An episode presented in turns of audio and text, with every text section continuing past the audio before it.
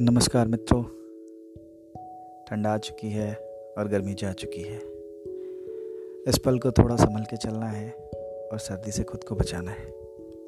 और सर्दी से खुद को बचाते हुए कुछ बातों का आप ध्यान रखें और उन बातों का ध्यान रखते हुए आप अपनी सेहत का भी ध्यान रखें।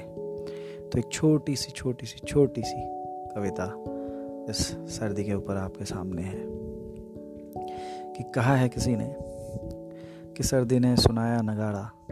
सर्दी ने सुनाया नगाड़ा। बड़े ज़ोर से आया जा रहा बड़े ज़ोर से आया जा रहा मौसम ने फिर दिया है नारा।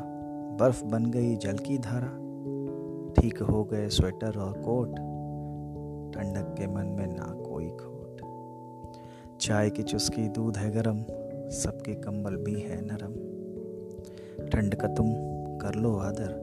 ठंड का तुम कर लो आदर। पहन के मफलर, ओढ़ के चादर। पहन के मफलर, ओढ़ के चादर। कोई तापता आग अंगीठी, कोई चूसता लौंग मुलैठी।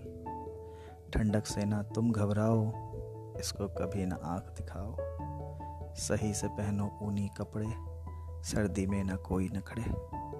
तो आप सभी मित्रजनों से, आप सभी लोगों से बस एक विनती है कि ठंड को इन्जॉय करें, ठंड का मज़ा लें, लेकिन कभी भी इससे कोई दुश्मनी ना रखें, कोई पैर ना रखें। ये मौसम है जो आपके लिए है, अपनी सेहत का ध्यान रखें। और हो सके तो कुछ ज़रूरतमंद लोगों के लिए कुछ ठंड के कपड़े और कुछ ठंड से बचने की सामग्रियाँ ज़रूर उन्हें दें, जिससे हमारा और आपका ये सर्द का मौसम आसानी से कट सके।